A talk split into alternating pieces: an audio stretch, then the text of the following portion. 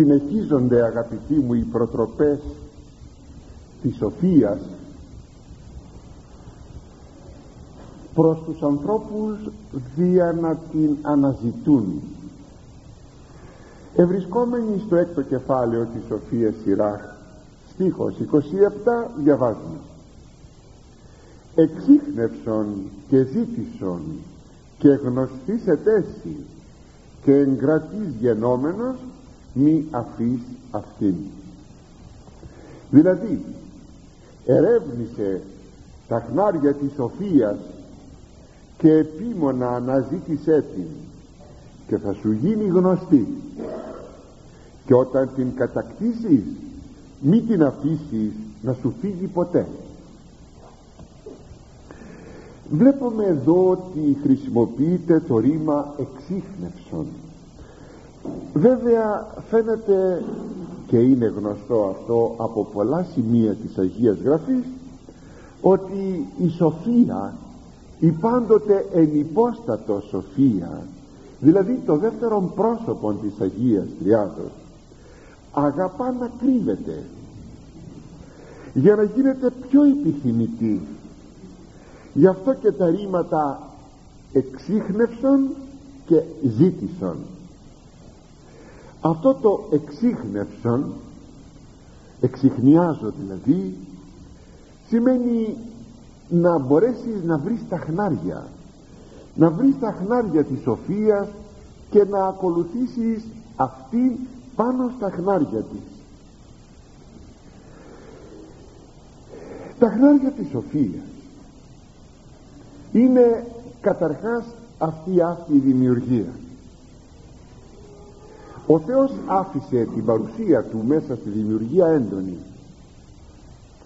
Ο Απόστολος Παύλος στην προς Ρωμαίους επιστολή του αποκαλεί τον άνθρωπον αναπολόγητον εάν δεν γνωρίζει το Θεό εφόσον αυτή η κτιστή δημιουργία είναι εκείνη η οποία τον ανάγει, τον αναφέρει, τον ανεβάζει του δείχνει τα χνάρια της προς το Θεό έτσι μπορούμε να πούμε ότι ο Θεός ανοιχνεύεται μέσα στη δημιουργία. Και ενώ η ανθρωπότητα έχασε το Θεό σοφοί άνθρωποι μπόρεσαν έστω και ασαφώς διότι πάντοτε είναι ο, πε, ο πεσμένος, ο πεπτοκός άνθρωπος ο οποίος στην πραγματικότητα έχει χάσει από τον πνευματικό του ορίζοντα το Θεό όμως σοφοί άνθρωποι μπόρεσαν να πούν κάποια πράγματα ακριβώς βλέποντας τα χνάρια του Θεού μέσα στη δημιουργία. Γι' αυτό ορθά λέγεται ότι δεν υπάρχει φερρυπίν αστρονόμος άθεος. Γιατί ακριβώς ανοιχνεύει αυτά τα χνάρια του Θεού τα χνάρια της σοφίας; Διότι η σοφία δημιούργησε όλα αυτά τέλος μπορούμε να πούμε ότι η εξίχνευση δηλαδή το να βρούμε τα χνάρια της σοφίας είναι αυτή η ίδια η ενανθρώπιση του Ιού του Θεού αυτή της σοφία που για να την εξηχνιάσουμε να τη βρούμε θα τη βρούμε τώρα μέσα εις αυτήν την Αγία Γραφή εκεί θα ανακαλύψουμε ποιος είναι ο Ιησούς Χριστός. Και θα ανακαλύψουμε πηγαίνοντας από προφήτη σε Ευαγγελιστή δηλαδή από την προφητεία στο γεγονός από τον τύπο εις το σύμβολο από βιβλίο σε βιβλίο της Αγίας Γραφής και εκεί θα εξα, εξηχνιάσουμε την ταυτότητα της σοφίας που είναι ο Λόγος του Θεού που είναι ο Υιός του Θεού που είναι ο Ιησούς Χριστός η ενυπόστατος σοφία. Ακόμα μπορούμε να εξηχνιάσουμε τον, την σοφία μέσα στην ιστορία μέσα στα γεγονότα. Πως παρά τα αυτά ενώ ο άνθρωπος είναι ελεύθερος και δημιουργεί την ιστορία του. Πως παρατάστα η σοφία του Θεού στο τέλος έχει την ιστορία υπέρ του εαυτού του. Γιατί ολόκληρη η ιστορία οδηγείται σε κάποιο τέρμα σε κάποιο σκοπό. Και αυτός ο σκοπός είναι η αποκάλυψη της σοφίας η αποκάλυψη του Ιησού Χριστού. Γι' αυτό η τελευταία πράξη της ιστορίας είναι η Δευτέρα του Χριστού παρουσία. Ό,τι και αν ενεργήσουν οι άνθρωποι όπως και αν ενεργήσουν όπως και αν στραφούν εναντίον του Θεού ή όχι τελικά η ιστορία θα φτάσει σε αυτό το τέλος. Στο έσχατο γεγονός στο δεύτερο ερχομό του Ιησού Χριστού. Εκεί θα ειδούν όλοι την ενυπόστατη σοφία και τέλος αυτή η ανείχνευση της σοφίας που μας λέγει εδώ σοφότατα και ωραιότατα η σοφία σειρά ότι να την εξυχνεύσουμε να την εξυχνιάσουμε να βρούμε τα χνάρια της γίνεται και μέσα στην καρδιά του κάθε πιστού που ομολογεί βεβαίως ο πιστός το θεανθρώπινον πρόσωπον του Ιησού Χριστού και όταν ομολογήσει το θεανθρώπινον πρόσωπον του Χριστού ο άνθρωπος τότε έχει επιτρέψατε μου κουρουνών αποκαλύψεων. Υπάρχει αυτό το κλειδί αυτή η βάση. Θα δεις και θα πιστέψεις στο θεανθρώπινο πρόσωπο του Χριστού. Όταν πιστέψεις στο θεανθρώπινο πρόσωπο τότε όλα τα δουλαπάκια και όλα τα χιλταράκια και, τα, και οι κρυφές, ε, τα κρυφά μέρη και οι κρύπτες της Αγίας Γραφής σου ανοίγονται γιατί έχεις το κλειδί. Και το κλειδί της ερμηνείας ολοκλήρου της Αγίας Γραφής είναι το θεανθρώπινο πρόσωπο του Χριστού. Αυτό τώρα μεταφέρεται μέσα στον άνθρωπο και εκείνο που είναι στην Αγία Γραφή μεταφέρεται στην καρδιά του. Και αρχίζει ο άνθρωπος να ζει αυτή την παρουσία του Ιησού Χριστού. Δηλαδή να τον ανοιχνεύει μέσα του. Έτσι βλέπουμε ότι ο άνθρωπος πρέπει να γίνει διότι εντέλεται σε αυτό όπως διαβάζουμε στη Σοφία Σιράκ πρέπει να γίνει ανοιχνευτής σε όλα αυτά τα πεδία ανοιχνεύσεως δια να αποκαλύψει την ενυπόστατον σοφία. Και αν το θέλετε ο σκοπός ολοκλήρου της δημιουργίας αυτός είναι. Να γνωρίσει η δημιουργία ή αν θέλετε ο άνθρωπος δια της δημιουργίας να γνωρίσει το Θεό την ενυπόστατον σοφία. Έχει όμως και ένα άλλο ρήμα των χωρίων πολύ ισχυρών και ζήτησον αυτήν. Ζήτησον θα πει αναζήτησέ την. Και το ρήμα αναζητώ δείχνει εδώ πάλι κάτι παρόμοιο. Κάποτε η Σοφία είχε πει στους πρωτοπλάστους Αδαμπούι πιστεύω το έχετε κατανοήσει πια ότι εκείνος που ομίλησε στους πρωτοπλάστους ήταν η σοφία του Θεού η ενυπόστατος το δεύτερον πρόσωπο το μετά ταύτα ενανθρωπίσαν ο Ιησούς Χριστός. Βλέπετε δεν κουράζουμε να τα επαναλαμβάνω και να τα λέγω και σε κάθε ομιλία αυτά γιατί σας εξήγησα ότι το θεανθρώπινο πρόσωπο του Χριστού είναι το κλειδί των πάντων. Τότε είπε η Σοφία στον Αδάμ Αδάμ που είσαι Αδάμ που είσαι γιατί ο Αδάμ είχε κρυφτεί από ένα έντονο αίσθημα ενοχής. Έκτοτε εφόσον ο Αδάμ κρύφτηκε για να μην συναντήσει την σοφία έκτοτε επειδή ο Αδάμ δεν μετενόησε κρύπτεται με τη σειρά της η σοφία τώρα. Και για να την βρει ο άνθρωπος πρέπει να την αναζητήσει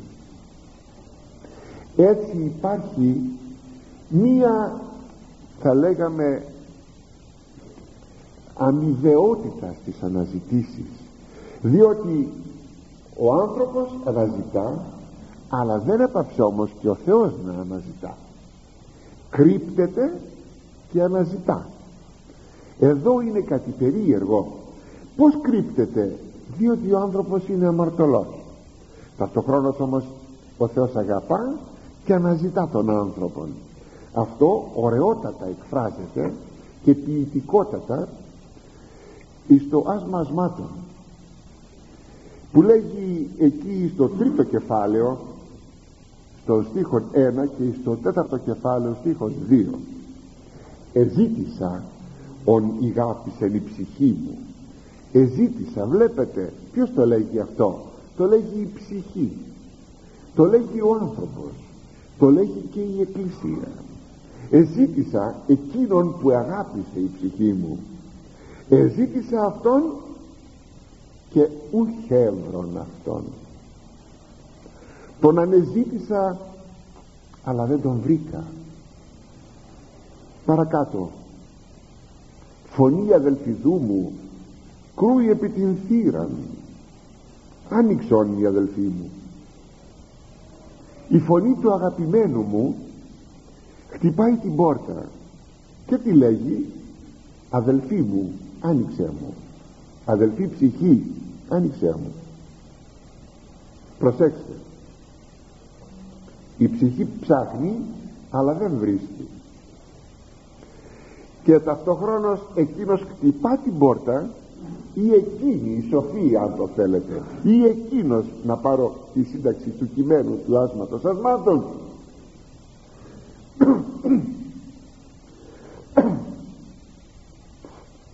που κράζει και λέγει αδελφή άνοιξε μου έτσι ο ένας αναζητά τον άλλο υπάρχει αυτό το κυνηγητό των αμοιβαίων αναζητήσεων. Μέσα δε σε αυτό το κυνηγητό των αμοιβαίων αναζητήσεων δημιουργείται όλο εκείνο το ενδιαφέρον και εκτιλήσεται όλη αυτή η αγάπη. Αλλά ο άνθρωπος πάντα δεν αναζητά το Θεό. Έχουμε το φαινόμενο της αθείας θα μου πείτε. Ναι παρότι στο βάθος κάθε αναζητήσεώς του εκείνον αναζητά το Θεό αναζητά. Διότι ουσιαστικά δεν υπάρχει άλλο. Άθεον λέμε εκείνον ο οποίος λέγει ότι αρνείται το Θεό. Αλλά αναζητά όμως. Δεν ξέρει τι αναζητά. Όπως ο άρρωστος δεν ξέρει τι γυρεύει κάποτε να φάει γιατί δεν ξέρει τι τον ευχαριστεί. Γι' αυτό παρά τα αυτά ενώ παρουσιάζεται ο άνθρωπος ότι δεν αναζητά το Θεό διότι πολλάκις αναζητά τα υποκατάστατα του Θεού δηλαδή αυτήν την δημιουργία και δεν τον βρίσκει το Θεό μες στη δημιουργία γιατί κάνει τη δημιουργία Θεό ο άνθρωπος και είναι φοβερό αυτό αυτό λέγεται ειδωλολατρία γι' αυτό ακριβώς ο Θεός παραπονείται και λέγει στον 13 ψαλμό Κύριος εκ του ουρανού διέκυψεν επί τους ιούς των ανθρώπων του ειδήν ή εστίν σημειών ή εκζητών των Θεών. Ο Κύριος λέγει σαν από ένα παραθυράκι του ουρανού εκείνο το διέκυψε το ρήμα διακύπτω χρησιμοποιούμε όταν θέλουμε να σκύψουμε να δούμε κάτι συγκεκριμένα από ένα παράθυρο ανοίγουμε ένα παράθυρο και σκύβουμε να δούμε έσκυψε τρόπον την ο Θεός από ένα παράθυρο του ουρανού να δει τι κάνουν οι άνθρωποι. Άραγε υπάρχει κανένας μυαλωμένος ή τουλάχιστον σημειών μυαλωμένος που έχει το Θεό. Ή τουλάχιστον αν δεν τον έχει το Θεό σε μία μετριωτέρα περίπτωση να αναζητά τον Θεό. Η απάντηση από τη γη. Πάντες εξέκλειναν άμα χρειώσισαν ούτε στην ποιόν Χριστότητα ούτε στην έως ενός. Όλοι λέει έχουν αποκλίνει από την αλήθεια. Όλοι έχουν εξαχριωθεί δεν υπάρχει κανείς που να τηρεί και να εφαρμόζει χριστότητα. Αρετή δεν υπάρχει ούτε ένα είναι η απάντηση του ψαλμοδού ούτε ένα. Συνεπώς αν πρέπει να αναζητήσουμε τη σοφία πέστε μου πως πρέπει να την αναζητήσουμε αφού αυτός ο στίχος της Σοφίας σειρά εντέλεται να, να την εξηχνιάζουμε και να την αναζητούμε σαν τον πεινασμένο αγαπητοί μου. Γιατί εκείνη η σοφία είναι ο άρτος της ζωής ο εκ του ουρανού κατά θα πρέπει να την αναζητούμε την σοφία σαν διψασμένη γιατί η ιδία η σοφία είπε εάν της διψά ερχέστο πρόσμε και πινέτο. Αν κανείς διψά ας έλθει σε μένα να ξεδιψάσει να πιει από μένα νερό ή σαν τον ψαλμοδό που λέγει ο Θεός ο Θεός μου εδίψησέ σε η ψυχή μου. Ο Θεέ μου σε δίψασε η ψυχή μου. Έτσι αγαπητοί μου πρέπει να αναζητούμε το Θεό. Και αν κανείς έτσι ζητήσει τα χνάρια της σοφίας και επίμονα την αναζητήσει τότε αποκαλύπτεται εις αυτόν. Και αποκαλύπτεται μεγαλοπρεπός λέγει το χωρίον του Σιράχ και γνωστή σε τέση και θα σου γίνει γνωστή η σοφία. Πως θα γίνει η σοφία γνωστή; Ο θα έρθει να σου δώσει γνώση και θα αποκτήσεις θεογνωσία. Ακόμα η γνώση της σοφίας σοφίζει. Η γνώση της σοφίας ελευθερώνει. Διότι λέγει ο λόγος του Θεού γνώσεστε την αλήθεια. Και η αλήθεια το είπε ο ίδιος ο Χριστός. Γνώσεστε την αλήθεια που είναι η σοφία. Και η αλήθεια δηλαδή η σοφία είναι ταυτόσιμα ονόματα αυτά ε; είτε πω Υιός του Θεού είτε πω Ιησούς Χριστός είτε πω Λόγος του Θεού είτε πω η σοφία είτε πω η παιδεία είτε πω η αλήθεια. Εγώ είμαι η αλήθεια είπε ο Χριστός. Είναι ονόματα του Ιησού Χριστού ονόματα του δευτέρου προσώπου γνώσαστε την αλήθεια γνωρίστε την αλήθεια γνωρίστε τη σοφία. Και αυτή η σοφία η αλήθεια θα σας ελευθερώσει ελευθερώσει εμάς.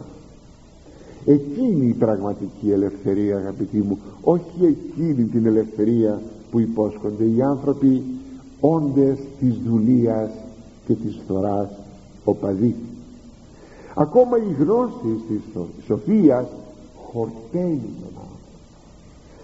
Χορταστήσω με λέγει ο ψαλμοδός εν το οφθήνε μη την δόξα σου.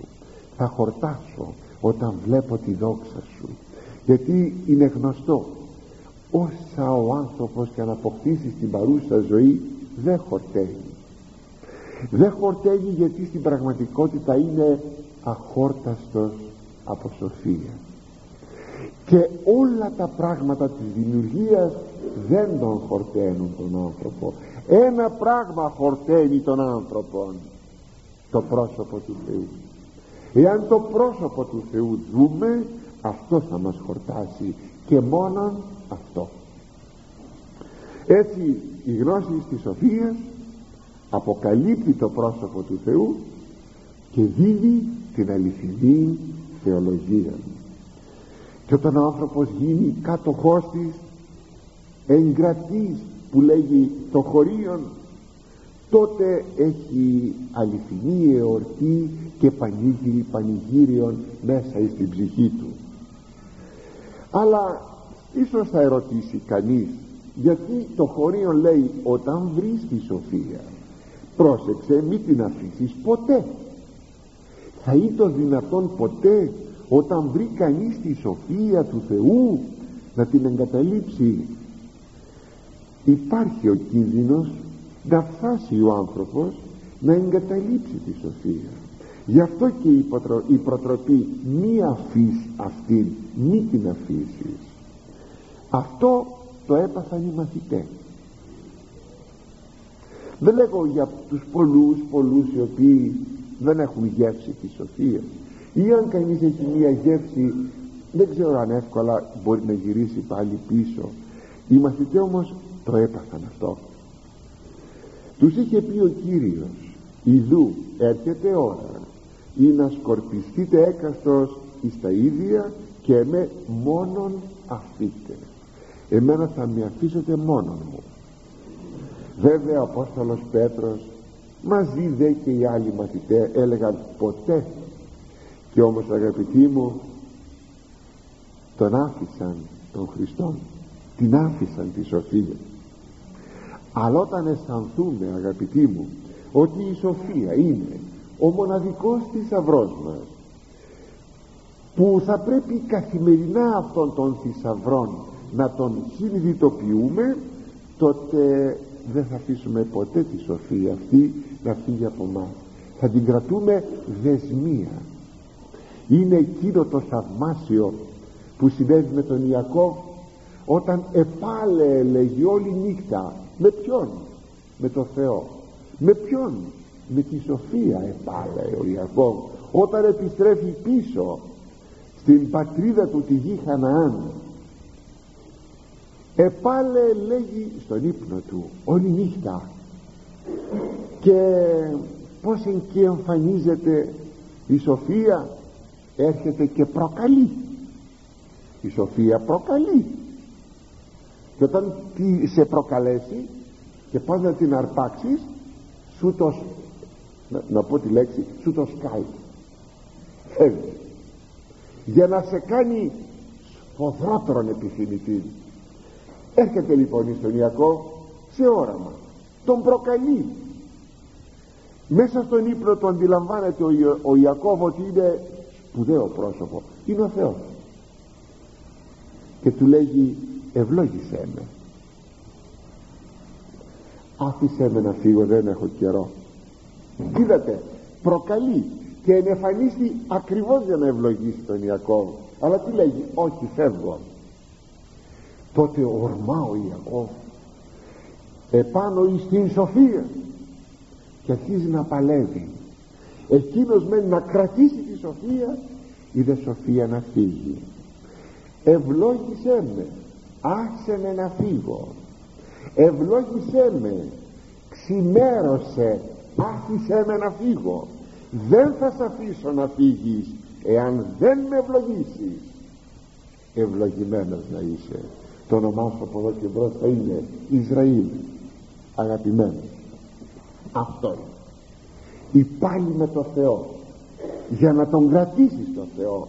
Να κρατήσεις τη δική του την ευλογία γι' αυτό αγαπητοί μου σας είπα όταν κανείς νιώσει νιώσει συνειδητοποιήσει μέσα του όλα αυτά τα πράγματα δεν μπορεί παρά με κάθε τρόπο θα προσπαθεί να μην αφήσει ποτέ να του φύγει η σοφία.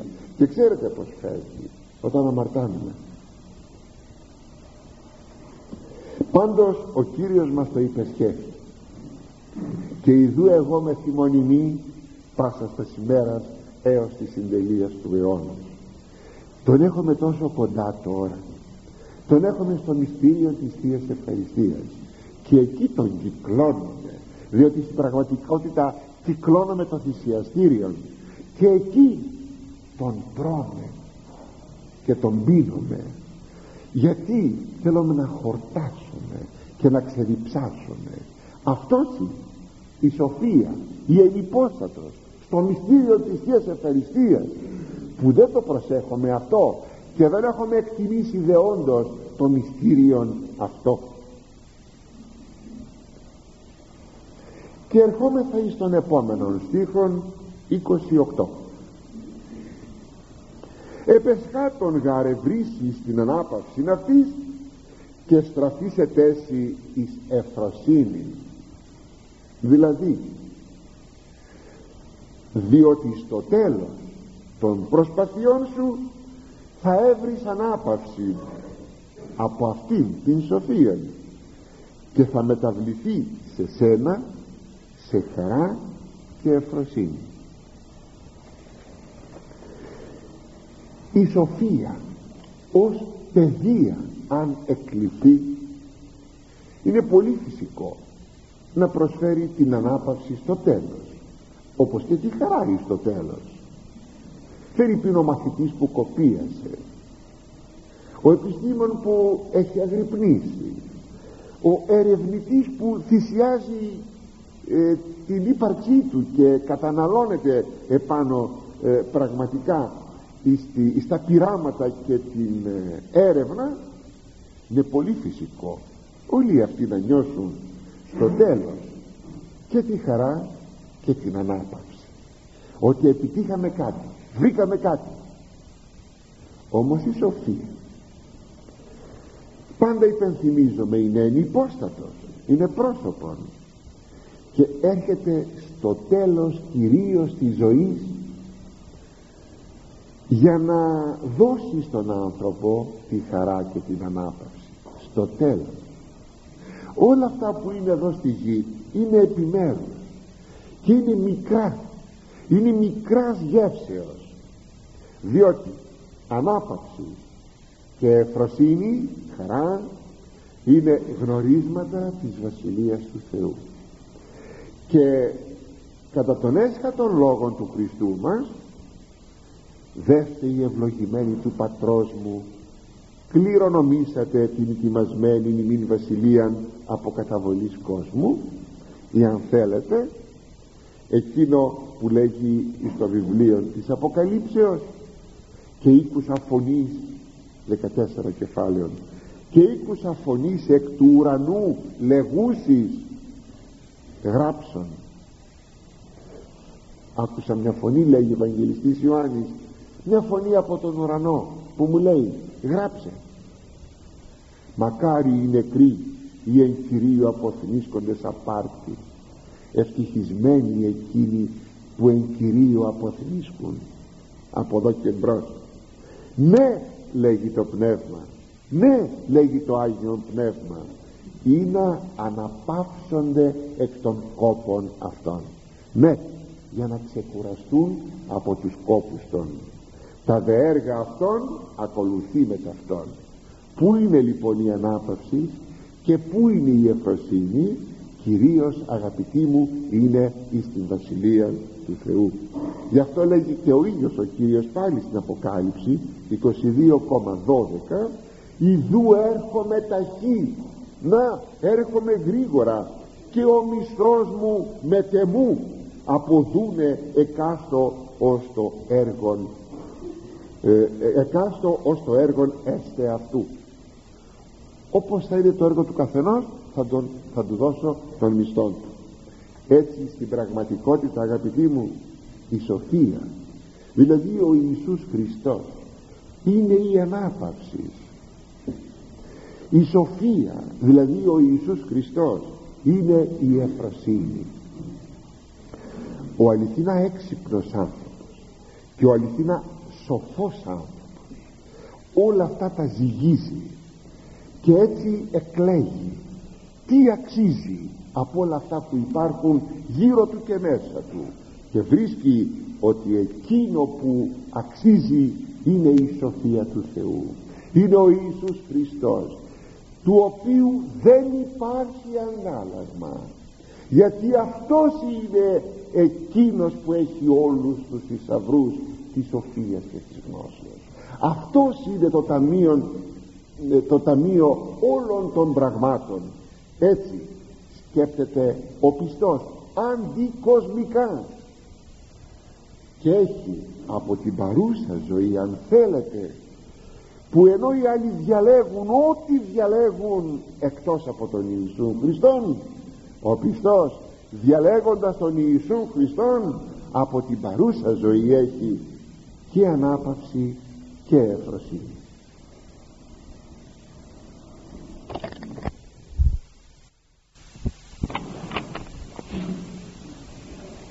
και ερχόμεθα εις τον 21ο στίχο και έσοντέσι επέδε η σκέπην ισχύος και η κλειή αυτής η στολήν δόξης. Στίχος 30 κόσμος γαρ χρήσεως εστίν επ' αυτής και οι δεσμοί αυτής κλώσμα για κίνδυνον στίχος 31 στολήν δόξης ενδύσει αυτήν και στέφανον αγαλιάσεως περιθύσεις σε αυτό. Δηλαδή τα πεδούκλια της σοφίας οι πέδες αυτά που πιάνουν στα πόδαρια τα πεδούκλια της σοφίας που πρωτήτερα σε ενοχλούσαν θα είναι τώρα για σένα δυνατή προστασία. Και τα σιδερένια της περιλέμια που λέγαμε σε ένα προηγούμενο στίχο περασμένη φορά θα γίνει ένδοξη στολή σου. Ο ζυγός της θα είναι ολόκληρο κόσμημα για σένα και τα δεσμά της κλωσμένες όμορφες κοκκινογάλαζες ταινίες. Θα ντυθεί στη σοφία σαν ωραία λαμπρή στολή και θα την έχει στο κεφάλι σου στεφάνι δόξης και χαράς. Αυτοί οι τρεις στίχοι που σας διάβασα αγαπητοί έρχονται να πούν ότι τι θα γίνει με εκείνον που απεφάσισε να κρατήσει τη σοφία και να μπει στα δικά της τα δεσμά και στη δική της την δουλεία. Αυτά τα παιδούκλια της δηλαδή οι παιδες της οι παιδοι της παιδης μεταβάλλονται σε προστασία μας λέγει των χωρίων πράγματι για προσέξτε.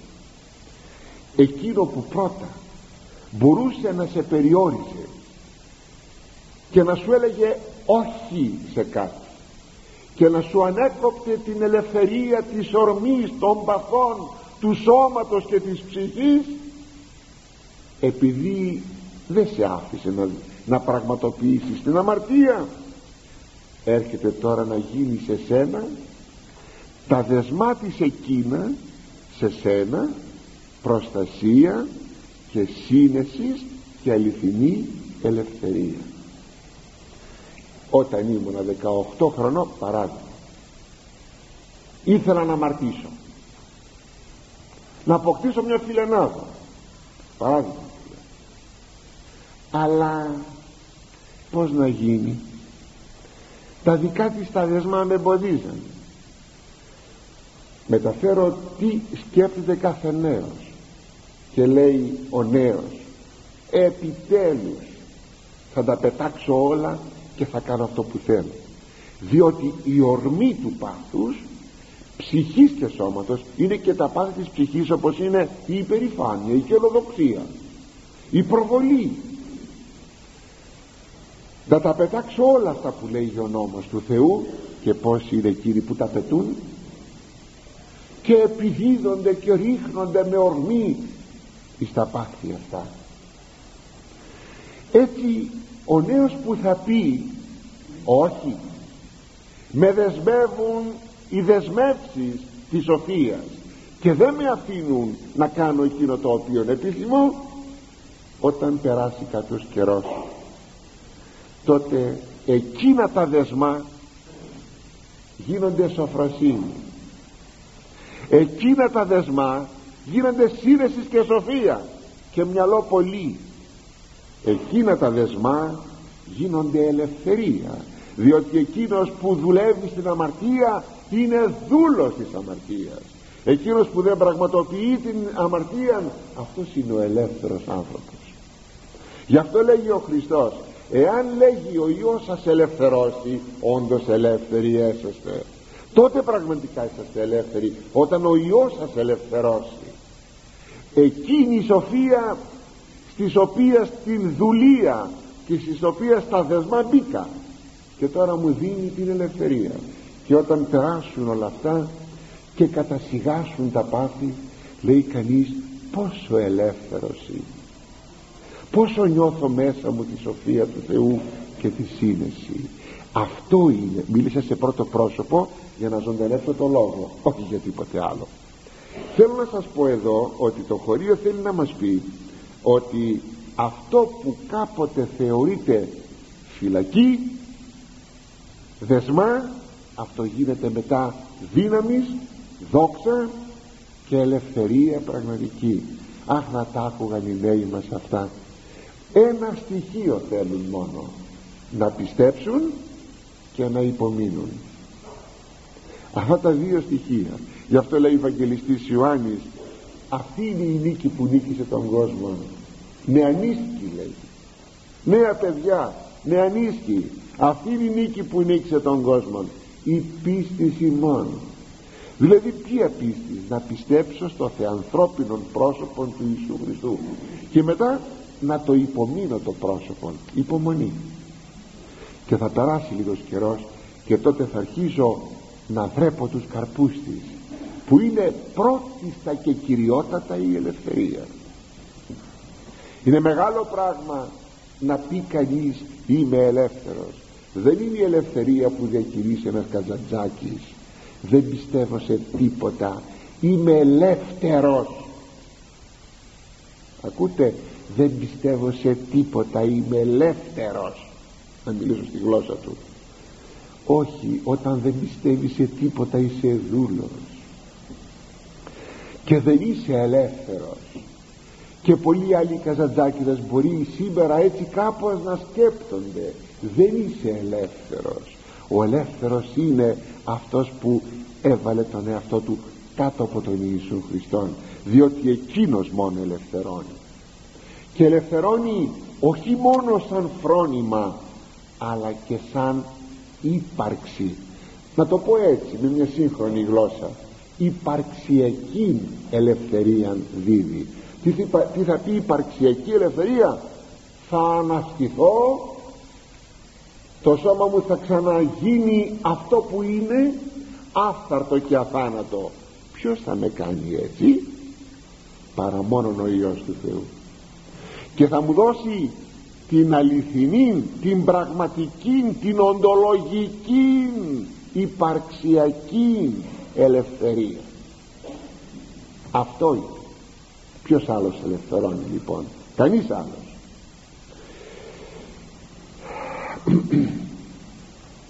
Αλλά ακόμα η σοφία λέγουν τα χωρία αυτά γίνεται στολή για εκείνον που την εδέχθη στολή ναι. Και αυτή η στολή στην παρούσα ζωή είναι ο τύπος του χαριτωμένου ανθρώπου. Τι θα πει χαριτωμένος άνθρωπος; Βέβαια οι λέξεις μετέπεσε στη σημασία. Θα πει ε, λέμε χαριτωμένη κοπέλα δηλαδή όμορφη. Όχι χαριτωμένος άνθρωπος είναι εκείνος που έχει χάριτες Θεού. Δεν λέμε την Θεοτόκον χαίρε και χαριτωμένη σύ η οποία είσαι γεμάτη από χάριτες του Θεού. Είναι λοιπόν ο χαριτωμένος άνθρωπος που έχει πλουσία τη χάρη του Θεού. Γι' αυτό λέγουν γι' αυτόν τον χαριτωμένων άνθρωπον λέγουν ότι είπαν κάποτε οι σύγχρονοι του Κυρίου για τον ίδιον. Πόθεν τούτο η σοφία αυτή ουκούτος εστίν και τα λοιπά πως του ήρθε αυτή η σοφία; Δεν είναι αυτός που είναι ο γιος του Τέκτονος και της Μαρίας και πόθεν η σοφία; Αγαπητοί ό,τι κατηγορείται στον Χριστό δηλαδή αναφέρεται αναφέρεται και στον άνθρωπο. Γι' αυτό έγινε άνθρωπος ο Ιησούς Χριστός ο Υιός του Θεού ώστε ό,τι έχει να το έχω κι εγώ ο άνθρωπος και όπως εμφανίζεται κατά άνθρωπο ότι έχει πολύ σοφία κατά άνθρωπο το ξαναλέγω όχι ως Θεός κατά άνθρωπον σοφία ανθρωπίνη σοφία δηλαδή θεία σοφία αλλά με την ανθρωπίνη διάσταση με την ανθρωπίνη ουσία έτσι θα το πούν και για μένα και για σένα για τον κάθε πιστό όταν εγκολποθεί τη σοφία. Αλλά ακόμα η σοφία είναι και στεφάνι και στεφάνι γίνεται η σοφία και στην παρούσα ζωή. Διότι ο σοφός πάντοτε τιμάται και ο συνετός άνθρωπος δοξάζεται. Γράφει το βιβλίο των παροιμιών τίμησον αυτήν ή να σε περιλάβει ή να δω τη σύ κεφαλή στέφανον χαρίτων παροιμίες 4,89 τίμησε λέει τη σοφία για να σε περιπτυχθεί να σε αγκαλιάσει για να σου δώσει στο κεφάλι σου στεφάνι χαρίτων. Στεφάνι από χάριτες. Στεφάνι από αρετές. Αλλά η στολή της σοφίας να επανέλθω στη στολή είναι κυρίως στην μέλουσα ζωή και αυτή η στολή της σοφίας είναι απολύτως αναγκαία. Χωρίς αυτήν δεν είναι δυνατόν να μπει στη Βασιλεία του Θεού. Χωρίς δηλαδή τη στολή της σοφίας. Ακούστε στα Ευαγγέλια. Ματθαίος 22.12 ετέρε πως εισήλθες όδε μη έχων ένδυμα γάμου; Φίλε πως μπήκες εδώ και δεν έχεις ενδυμασία γάμου; Και ποιο είναι το όδε και ποιο είναι ο τόπος του γάμου; Είναι η Βασιλεία του Θεού. Και ποιο είναι το ένδυμα; Είναι το ένδυμα της σοφίας περί της οποίας ο λόγος που μας λέει η σοφία σειρά δηλαδή είναι ο Χριστός ακούστε τον Απόστολο τι λέγει. Όσοι εις Χριστόν ευαπτίστητε Χριστόν ενεδίσαστε όσοι βαπτιστήκατε στο όνομα του Χριστού το Χριστόν έχετε ντυθεί βλέπετε ποιο είναι λοιπόν το ένδυμα της σοφίας. Τι σου λέει θα σου δώσει τη στολή της η σοφία τι είναι αυτό; Θα ντυθείς την ίδια τη σοφία. Θα ντυθείς τον ίδιο τον Χριστό αλλά θα επανέλθω και στον Στέφανον διότι ανέφερα αυτά επίγεια τώρα ουράνια. Ο Στέφανος είναι πάλι η σοφία. Δεν θα σου δώσει ένα στεφάνι αλλά θα σου δώσει τον εαυτό της διότι η σοφία είναι και ένδυμα είναι και στεφάνι. Δηλαδή ο Χριστός οι 24 πρεσβύτεροι στο βιβλίο της Αποκαλύψεως. Είναι η στεφανιφόρος εκκλησία που ο Χριστός είναι η χαρά της και ο στεφανός της. Στεφα... φοράν στεφάνια χρυσά. Είναι ότι φορούν τον Χριστό. Δοξάστηκαν εκείνους που με δοξάζουν θα τους δοξάσω λέει ο Χριστός. Και το στεφάνι είναι το σύμβολο της δόξης ο ίδιος ο Χριστός γράφει στην εκκλησία της Μύρνης στο βιβλίο της Αποκαλύψεως 2,10 γίνου πιστός άχρη θανάτου και δώσωση των στέφανων της ζωής. Θα σου δώσω το στεφάνι της ζωής δηλαδή θα σου δώσω τον εαυτό μου δηλαδή θα με βλέπεις. Και όπως εγώ θα είμαι δοξασμένος στη βασιλεία μου θα δοξάζεσαι και εσύ αυτή θα είναι η δόξα σου αυτό θα είναι το στεφάνι σου. Ο Στέφανος Αγαλιάσιος αγαπητοί μου είναι η δόξα και η χαρά της βασιλείας του Θεού. Και όπως λέγει πάλι στην Αποκάλυψη 22,4 και η δούλη αυτού του Θεού Λόγου του ενανθρωπίσαντος της σοφίας όψονται το πρόσωπο αυτού. Θα είδουν το πρόσωπό του και το όνομα αυτού επί των μετόπων αυτών. Το όνομά του στα μέτωπά τους. Δηλαδή στεφάνι τους δόξα τους. Ποιος; Ο Χριστός. Πάντως το περιεχόμενο αγαπητοί μου και των τριών αυτών στίχων που σας διάβασα θαυμάσια εφαρμόζεται στο πρόσωπο του Ιωσήφ του Παγκάλου όταν πουλήθηκε στην Αίγυπτο από τα αδέλφια του ενθυμίστε αγοράστηκε από τον Πεντεφρή ο Πεντεφρής όταν πήρε αυτό το Εβραιόπουλο 18 χρονόητο παρετήρησε ότι ήταν ένα ευλογημένο παιδί. Του το είπε.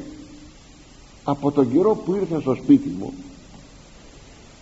όλα, μου τα, καλά, όλα τα καλά μπήκανε στο σπίτι μου. Τα χωράφια μου, τα γεννήματά μου ε, όλα, όλα μπροστά είναι.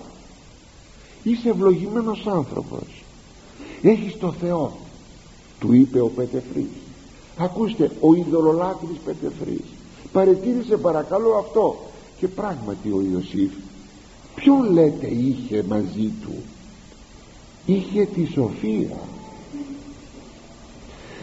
όταν ήρθε η ώρα του πειρασμού και ανεζήτησε η γυναίκα του Πετεφρή να αμαρτήσει μαζί του εκείνος αρνήθηκε. Αλλά τι σημαίνει αρνήθηκε παρότι ακόμη δεν είχε δοθεί ο νόμος σου μοιχεύσεις ο νόμος ου μοιχεύσεις δεν είχε δοθεί αλλά η σοφία εκείνους που την αγκαλιάζουν τους διδάσκει. Είναι θεοδίδακτοι και μην ξεχνάτε ότι ε, όλοι θα γίνουμε θεοδίδακτοι. Πάντες λέγει θα γίνουμε διδακτοί Θεού. Αρκεί να αγαπάμε τον Κύριο να αγαπούμε τη σοφία και να την έχουμε περιπτυχθεί να την έχουμε αγκαλιάσει. Η σοφία λοιπόν εδίδαξε τον Ιωσήφ και του έβαλε στο αυτή μέσα και του ψιθύρισε ούνυχεύσεις και ο Ιωσήφ απαντάει στην κυρά του πως θα κάνω αυτή την πονηρή πράξη μπροστά στα μάτια του Θεού και φτάσω να αμαρτήσω ποιον έβλεπε μπροστά του; Τη σοφία το Θεό. Και επειδή ακριβώς αγαπητοί μου ετήρησε την εντολή της σοφίας ου μοιχεύσεις βέβαια στο ανθρώπινο θα λέμε στην ανθρωπίνη διάσταση τελικά ο Πετεφρής τον έβαλε φυλακή γιατί εκείνη η μενάδα η γυναίκα του κόντευε να τον εφάει τον άνθρωπο και αναγκάστηκε να τον ρίξει στη φυλακή. Αλλά στη φυλακή όπως ερμηνεύουν οι πατέρες της εκκλησίας μας ο Ιωσήφ δεν ήταν μόνος του ήταν συνδέσμιος με την σοφία. Η σοφία ή το μαζί του συνδεσμία εις των λάκων εις το οχύρωμα όπως λέγεται εκεί στην Αγία Γραφή. Και δεν, δεν τον εγκατέλειψε ούτε εκεί. Αν το θέλετε επέτρεψε η Σοφία να μπει στη φυλακή ο Ιωσήφ γιατί νέος ή το άνθρωπος ή το μπορούσε να πέσει και για να τον προφυλάξει η Σοφία τον έβαλε φυλακή. Αλλά δεν τον εγκατέλειψε ή το μαζί του. Απόδειξης ότι αμέσως η παρουσία του Ιωσήφ στο πρόσωπο του αρχιδεσμοφύλακος στάθηκε σπουδαία. Ε, ο αρχιδεσμοφύλαξ του λέει είσαι σπουδαίος άνθρωπος εσύ. Κοίταξε θα σου δώσω το κλειδί της φυλακής και θα φυλάς εσύ τους φυλακισμένους. Το ακούσατε ποτέ εσείς να κρατάει το κλειδί της φυλακής ένας φυλακισμένος; Το έκανε ο αρχιδεσμοφύλακας. Γιατί; Γιατί ο Ιωσήφ είχε μαζί του τη σοφία. Η σοφία που είναι παρούσα μαζί του εις των λάκων του δίνει την σοφία να ερμηνεύσει τα όνειρα εκείνο των δύο συγκρατουμένων του και να τα ερμηνεύσει ορθά και όταν αργότερα ο, ο Φαραώ θα δει εκείνα τα πολύ σημαδιακά όνειρα. Η σοφία θα τον οδηγήσει μπροστά εις τον Φαραώ για να του ερμηνεύσει του Φαραώ τα όνειρά του.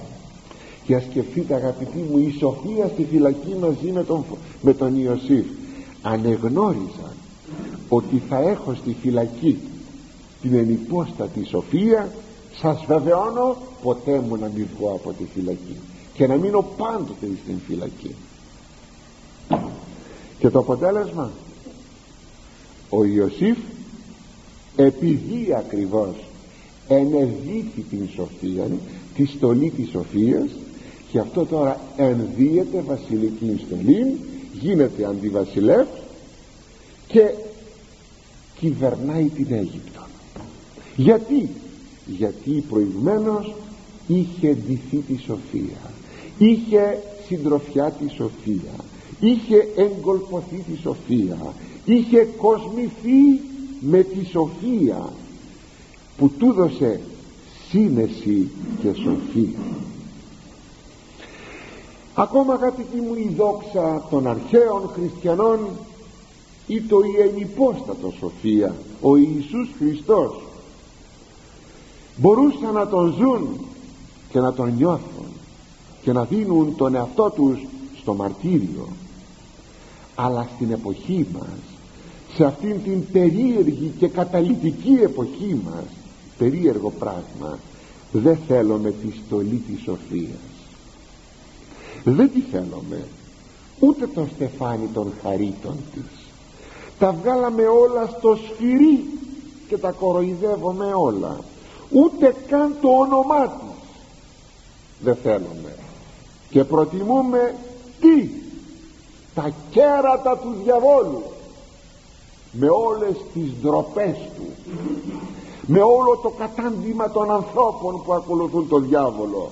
Γι' αυτό γράφει ο Απόστολος Παύλος στους Φιλιππισίους όν των οποίων η δόξα εν τη εσχίδη αυτών δοξάζονται σε εκείνα που έπρεπε να ντρέπονται γιατί δεν αναζητούν τη δόξα της σοφίας.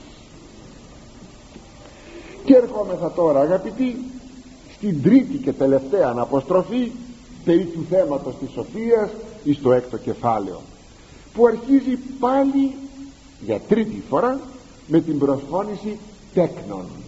Παιδί στην περικοπή αυτή το τρίτο δηλαδή μέρος θα γίνει λόγος περί αναζητήσεως του Κυρίου αλλά και των ευσεβών ανθρώπων σαν ένα κατάλληλο περιβάλλον εκείνου που επιθυμεί να, να βρει τη σοφία και να ζήσει στη σοφία. Και ερχόμαστε στο στίχο 32 εάν θέλεις τέκνον παιδευθύσει και αν δώσει την ψυχή σου πανούργος έτσι δηλαδή εάν παιδί μου θελήσεις και αγαπήσεις τη σοφία θα εκπαιδευτείς και θα μορφωθείς με αυτήν. Και αν της δώσεις την καρδιά σου θα γίνεις πολύ σοφός. Εάν θέλεις ελευθερία εκλογής για να υποστεί ο άνθρωπος την παιδαγωγία διάβασε θέλεις να παιδαγωγηθείς. Θα μπεις βέβαια σε δοκιμασία. Αν θέλει κανείς κάποτε να πετάξει με έναν πύραυλο έχετε ποτέ διαβάσει σε τι δοκιμασία μπαίνει ο αστροναύτης; Τον βάζουν μέσα σε μια καμπίνα μικρή που δημιουργούν συνθήκες όπως μέσα ή στον πύραυλο. Δηλαδή τι συνθήκες; Ε, βαρύτητος, ε, ήχου κλπ. Συνθήκες πυράβλου και του κάνουν ασκήσεις επί της γης μέσα σε εκείνη την καμπίνα αν μας έβαζαν θα τρελαινόμαστε. Και να μείνει κανείς μέρες και, και ώρες και μέρες. Όμως εκείνος υπομένει ο μέλλον αστροναύτης για να εκπαιδευτεί για να πετάξει. Θέλεις τη σοφία θα πρέπει να δεχθείς και τις δοκιμασίες της. Αλλιώτικα δεν γίνεται αλλιώτικα. Ε, δεν γίνεται έτσι μόνος θα διαλέξεις ελευθέρα εκλογή αλλά θα υποστείς όμως άμα θα διαλέξεις την παιδαγωγία τη δική της. Αλήθεια υπάρχουν άνθρωποι που δεν επιθυμούν να παιδαγωγηθούν. Υπάρχουν αγαπητοί μου όχι μόνο να παιδαγωγηθούν στην παιδαγωγία της σοφίας αλλά και τη στοιχειώδη παιδαγωγία την κοσμική. Αρκούνται σε ό,τι το περιβάλλον τους τους προσφέρει και δέχονται παθητικά και το καλό και το κακό χωρίς καμία αντίδραση. Μένουν μέσα σε ένα περιβάλλον αυτό που τους περιβάλλει και παιδαγωγούνται με ό,τι τους προσφέρει το περιβάλλον. Είναι πάρα πολύ περίεργο αυτό.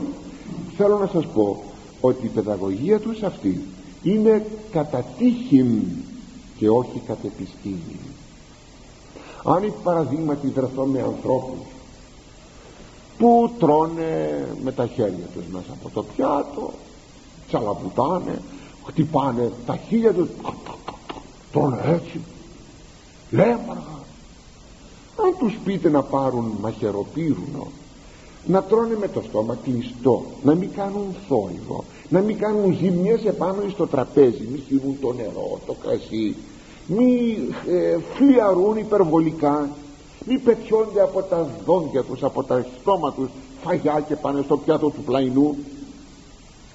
Δεν θα το θέλουν αυτό. Προσέξτε με το ξαναλέγω δεν θα το θέλουν αυτό γιατί μεγάλωσαν σε ένα περιβάλλον που δέχθηκαν ξαναλέγω άλλη μια φορά παθητικά μία διαπαιδαγώγηση. Εντελώς παθητικά. Οι ίδιοι δεν έκαναν καμία προσπάθεια να γίνουν κάτι άλλο. Να πούν δεν είναι σωστό πρέπει να βελτιώσω τον τρόπο μου τις σχέσεις μου με τους άλλους ανθρώπους πως θα φάω, πως θα μιλήσω, πως θα κινηθώ. Δεν το κάνουν. Όπως είναι το νερό που κυλεί από μια, κυλά από μια κορυφή βουνού και όπου βγει. Στο τέλος καταλήγει στη θάλασσα όπου βγει. Ακούστε όπου βγει κατά τύχη αλλά η παιδαγωγία είναι κατ' επιστήμη και μην ξεχνάμε ότι η παιδαγωγία είναι η τέχνη των τεχνών και η επιστήμη των επιστημών. Η παιδαγωγία είναι η τέχνη της ζωής που είναι η μεγαλύτερη τέχνη από όσες τέχνες αν εργαστεί ο άνθρωπος. Και πρέπει να μάθουμε ότι η παιδαγωγία δεν σταματά σε ό,τι παιδαγωγηθήκαμε από τους γονείς μας. Οι γονείς μας μας είπανε 5-10 πράγματα για κάποια μερικά χρόνια. Πρέπει να δεχόμεθα κατ' επιστήμη πάντοτε με επίγνωση την παιδαγωγία μέχρι το τέλος της ζωής μας ο άνθρωπος πρέπει να παιδαγωγείται πάντοτε. Σκεφτείτε τώρα τη Θεία Παιδαγωγία. Όχι την κοσμική παιδαγωγία αλλά την Θεία Παιδαγωγία. Σκεφτείτε ότι σε όλη μας τη ζωή πρέπει να παιδαγωγούμεθα. Και αν τελικά δώσουμε αγαπητοί μου την καρδιά μας στην παιδαγωγία του Θεού κυρίως καρπός θα έχουμε την πολύ σοφή. Το Ιερό Κείμενο λέγει πανούργος έσυ δηλαδή που σημαίνει πανούργος στην γλώσσα μας θα πει ο δόλιος βέβαια είναι η σημασία αυτή και στην αρχαιότητα ε, ως δόλιος.